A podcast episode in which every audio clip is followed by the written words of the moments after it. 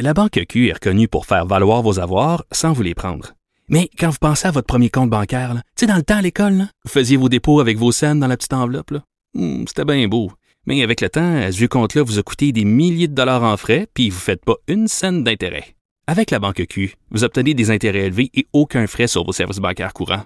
Autrement dit, ça fait pas mal plus de scènes dans votre enveloppe, ça. Banque Q. Faites valoir vos avoirs. Visitez banqueq.ca pour en savoir plus. Tout le monde a droit à son opinion.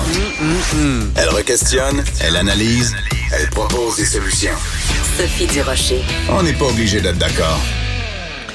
J'ai lu le livre de mon prochain invité au cours des 24 dernières heures et j'arrêtais pas de souligner. Je soulignais la première page, la deuxième page. Je, je me suis dit, ben, dans le fond, j'ai juste à souligner le livre au complet. C'est tellement passionnant. Ce livre s'intitule Ces tabous tenaces, la masturbation, la pornographie et l'éducation. Et c'est écrit par Patrick Doucet. Il est professeur, auteur de plusieurs ouvrages de vulgarisation sur le thème de la sexualité. Et en plus, il enseigne en psychologie de la sexualité au cégep Marie-Victorin. Bonjour, Monsieur Doucet. Merci d'être en studio. Merci de m'inviter. C'est quoi le plus gros tabou euh, quand on parle, mettons, de masturbation? Le plus gros tabou, c'est quoi? Euh, ben, c'est un tabou. euh, En soi, ben, c'est ça. C'est. tout le monde le fait, personne n'en parle? Ben, disons presque tout le monde le fait. euh, et puis, euh, c'est plus tabou chez les filles ou les femmes que chez les garçons. Et c'est une pratique courante. Et bon, pourquoi je vulgarise euh, le sujet? Ben, c'est pour démystifier un petit peu. ben, pour qui se donnerait la peine de le lire. C'est pas tout le monde qui a la chance de suivre mes cours Oui. ou ceux de mes collègues. Euh, mais donc, pour normaliser euh, un acte euh, commun, puis il y a beaucoup, de- il y a beaucoup de culpabilité. euh, Encore, Encore. aujourd'hui. Même en 2020, vous le sentez, par ben, exemple, je, au je le cégep? demande à mes étudiants, par exemple, puis oh, ils me disent que, sans qu'elles soient d'accord, les étudiants disent que c'est moins bien perçu euh, la masturbation chez les filles que chez les garçons. C'est comme ça allait de soi. Ben, c'est le double standard par rapport à, à plein de conduites sexuelles, là, mais la sexualité pour le plaisir chez les filles ou les femmes, c'est toujours moins bien accepté que chez les garçons. Oui. Et bon, par exemple, une étudiante euh, ben, racontait en secondaire 4 là, que un- une, de ses, euh, ben, une de ses amies avait dit à une amie qu'elle se masturbait, l'autre le dit à d'autres, puis finalement c'est devenu Oui.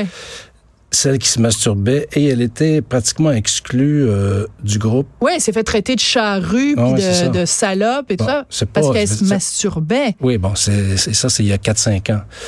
Euh, c'est pas partout comme ça, mais ça existe encore. Ce qui juste pour donner un exemple opposé, une autre étudiante racontait qu'un de ses amis avait fait rire de lui par ses amis parce qu'il avait dit qu'il regardait pas de pornographie. Donc, c'est... Le double, le deux poids, le deux poids, deux mesures est là. Dans votre livre, vous parlez euh, de, de, de masturbation. Bon, dire que c'est, ça fait vraiment partie de, de, d'une sexualité saine et, et normale. Mais à travers l'histoire, ça a été tellement euh, condamné, condamnable. On attachait les gens euh, au barreau de leur lit pour pas qu'ils se masturbent. On, on disait la masturbation, ça rend sourd, ça rend ci, ça rend ça. Qu'est-ce qui fait qu'aujourd'hui, il y a encore ce poids-là de culpabilité ou de, de honte euh, associée à la masturbation? On est Euh, pourtant tellement évolué comme société, mais sur la masturbation, on a encore peur d'en parler. Oui, bon, disons que euh, on en parle positivement euh, dans les livres, peut-être, en tout cas en général, depuis les années 70. là. Ouais. Maintenant, l'idée que la sexualité doit se vivre à deux, c'est plus ce qui, qu'est-ce qui est la norme, c'est une sexualité qui est ben, à deux. Et euh,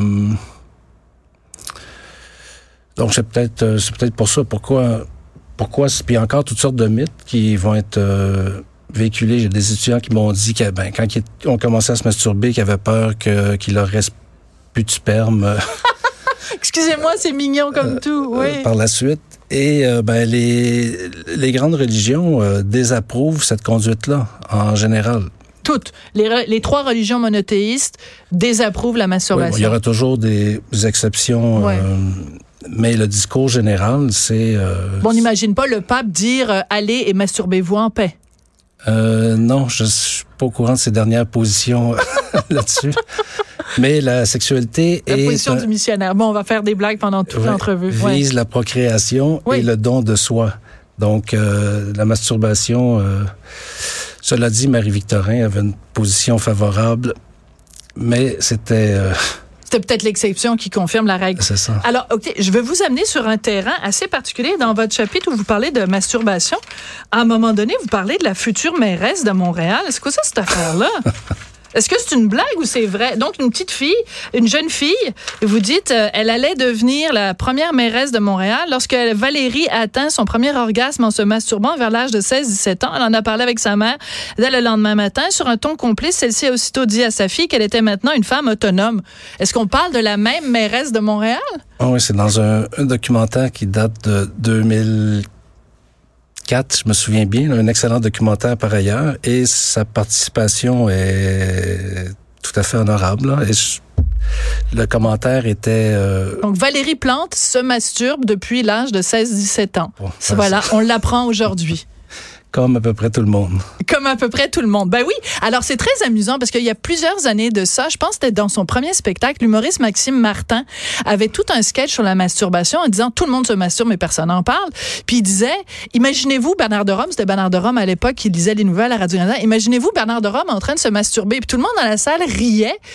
Mais dans le fond, c'est un peu niaiseux. Pourquoi on rit de ça? Pourquoi, pourquoi je trouve ça ironique que Valérie Plante se masturbe? Je c'est tout à fait normal. Je vous l'annonce. Moi, je me masturbe. Je veux dire, vous, vous masturbez. Je suis sûre que tout le monde qui nous écoute se masturbe aussi.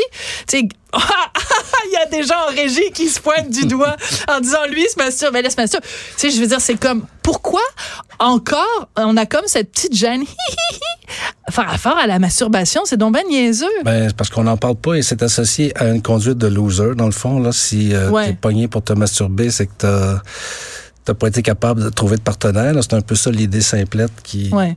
entoure ça. Mais euh, bon, je décris, euh, les, je parle des multiples bienfaits de la chose là, et on peut avoir euh, envie d'un rapport, ben, d'un plaisir sexuel moins compliqué que d'une relation à deux une fois de temps en temps. Ouais. Euh, Hier, j'étais à un spectacle, c'est la nuit de la déprime, puis l'humoriste Alex Perron était là, puis il s'adresse à un moment donné à une femme dans la salle en disant euh, vous la madame qui a de la difficulté, qui est obligée de feindre l'orgasme, il dit moi j'ai- mon meilleur ami c'est ma main. Ouais. Je me disais, c'est quand même audacieux de parler de masturbation dans, dans un spectacle. Bon, restons, euh, on va mettre la masturbation de côté. Je veux qu'on parle de pornographie parce que dans votre livre, vous vous en prenez à certaines féministes anti-pornographie et vous, d'une certaine façon, vous prenez la défense de la pornographie. Je me suis dit, Monsieur Doucet, comme, comme d'autres féministes d'ailleurs, qu'on dira les féministes euh, libertaires. Oui. Euh, je ne sais pas en termes de nombre, euh, mais il- Mais il y a des féministes qui sont contre la pornographie, il y a des féministes qui sont pour, oui, à ma connaissance, il y en a autant des. des deux barres. Ouais. Alors, vous, vous dites qu'il y a plein de clichés sur euh, la pornographie. Euh, vous voulez un petit peu démystifier ou dé-démoniser la pornographie. Pourquoi? Il y a des bienfaits à la pornographie? Ben oui, c'est. C'est aussi quelque chose, euh, les gens se masturbent, comme on disait tantôt, mais ça sera souvent aussi en regardant de la pornographie. Et ben, un discours qu'on entend, c'est que la pornographie, c'est essentiellement pour le plaisir des hommes. Ça, ça contribue à, et c'est pour leur plaisir de, aussi de dégrader les femmes. Et euh, bon, les hommes, en gros, selon les statistiques, euh, se masturbent plus que les femmes et euh, plus souvent. Mais euh, beaucoup de femmes se masturbent aussi et regardent aussi de la pornographie. Euh, bon, euh, Et, Et et, finalement, parfois, leurs fantasmes, les fantasmes des femmes, sont pas tellement différents des scénarios qu'il y a dans la pornographie. Donc, vous, vous dites, à un moment donné dans le livre, vous dites, ben, si ce qui se passe entre leurs deux oreilles ressemble beaucoup à ce qu'il y a dans les films, pourquoi est-ce qu'on dénigre ce qu'il y a dans les films? C'est la même chose que ce qu'il y a entre leurs deux oui, oreilles. ben la pornographie représente aussi bien les fantasmes des hommes que des femmes. Ça, on n'entend pas ça souvent. C'est, on entend juste parler. C'est comme si c'est juste les hommes qui consomment la pornographie. Il y a euh, beaucoup de femmes aussi, et euh, ben elles apprécient euh, finalement les scénarios là, euh, plus ou moins typiques ou atypiques qu'on y voit. Les féministes ont beaucoup, certaines féministes ont beaucoup de problèmes, par exemple, avec 50 nuances de, de gré, parce que justement, c'est du sadomasochisme, c'est du bondage, c'est toutes sortes de choses comme ça. Puis vous, vous dites, ben, est-ce que les féministes peuvent arrêter de faire la police dans la tête des femmes? Ce sont des fantasmes qui reviennent très souvent. Vous en faites une liste à un moment donné, c'est très amusant, de, de, fantasmes qui sont récurrents euh, chez les femmes. Est-ce qu'on peut polisser ce qui se passe à l'intérieur de la tête des femmes? Ben non, je, justement, c'est c'est une autre façon de culpabiliser les désirs sexuels légitimes des femmes. Euh, bon, tout dépend. Les chiffres, pour, disons juste pour les, les fantasmes de type euh, soumission, domination, ben 30 à 60% des femmes ont des fantasmes de la sorte. Ça veut pas dire qu'elles souhaitent le faire. Beaucoup, beaucoup les réaliseront euh, aussi. Mais peut-être que même la majorité aurait des fantasmes, au moins à l'occasion de la sorte. Ouais. Euh, Alors, vous dites, par exemple, être attaché par quelqu'un pour obtenir du plaisir sexuel, 52% des femmes ont ce fantasme-là. Attacher quelqu'un pour obtenir du plaisir sexuel, 41% des femmes ont ce fantasme-là. Donc, c'est, c'est, c'est, ça fait beaucoup de monde à la messe, là. Ben oui. Et pourquoi euh, il n'y a aucun mal dans la mesure où ces relations-là, ben, en fait, c'est juste au niveau fantasmatique, ça se passe euh, seul dans sa tête, là, ou en regardant des trucs qui nous plaisent. Oui. Mais c'est, c'est pas mal en soi. Il y a à moins que ça devienne si envahissant que ça perturbe la vie de toutes sortes de façons. Mais c'est pas mal en soi. Pourquoi faudrait-il culpabiliser euh, les femmes qui aiment euh, ce genre de représentation-là? Il nous reste seulement une minute, alors on va être très bref. Euh, vous dites dans le livre qu'il y a beaucoup de femmes qui se masturbent et le scénario qu'elles se font dans leur tête, c'est qu'elles s'imaginent être violées. Ça, là, c'est peut-être le plus gros tabou. Ça veut pas dire qu'elles aimeraient ça, se faire violer, mais c'est un fantasme entre leurs deux oreilles. Vous êtes, vous êtes assez audacieux de parler de ça. Là, parce ah, que... moi, je, moi, je vulgarise. et donc, je résume ce que je lis et on mentionne toujours que c'est les fantasmes... Bon, je parlais de fantasme de soumission euh, ou de domination tantôt. Ça peut inclure euh, quelque chose comme le viol. Bon, vous êtes euh, à l'écoute de On n'est pas obligé d'être d'accord. Ah, mais non, il me reste une minute. Bon, ben là, on faisait des signes que c'était terminé. Mais il me reste une minute. Donc, est-ce que vous allez vous faire lancer des pierres à cause de ce livre-là, Monsieur Doucet? Ben, je fais pas du tout la promotion euh, du viol, qu'on soit. Ben, pas ça, c'est pas ça que j'ai dit. Qu'on soit clair, mais ben, c'est ça. Mais j'ai exprimé avec On fait juste reconnaître les désirs légitimes de, de femmes et d'hommes. Et euh, ben, y a pas, je, je suis pas audacieux, je fais juste dire ce qui est. Oui, mais vous savez qu'en 2020, même dire ce qui est, Monsieur Doucet, parfois, on se fait lancer des tomates. Alors moi, je ne vous en lance pas. Au contraire, je vous lance des compliments. J'ai trouvé passionnant votre livre. Ça s'intitule C'est tabou tenace, la masturbation, la pornographie et l'éducation. Alors, en conclusion, vive l'onanisme. Ben même si vos étudiants, la plupart, n'ont aucune idée de quoi vous parlez quand vous dites le mot onanisme. C'est trop compliqué, il y a trop de syllabes là-dedans. Merci beaucoup, vous écoutez. on n'est pas obligé d'être d'accord et on se retrouve demain à midi. Au revoir.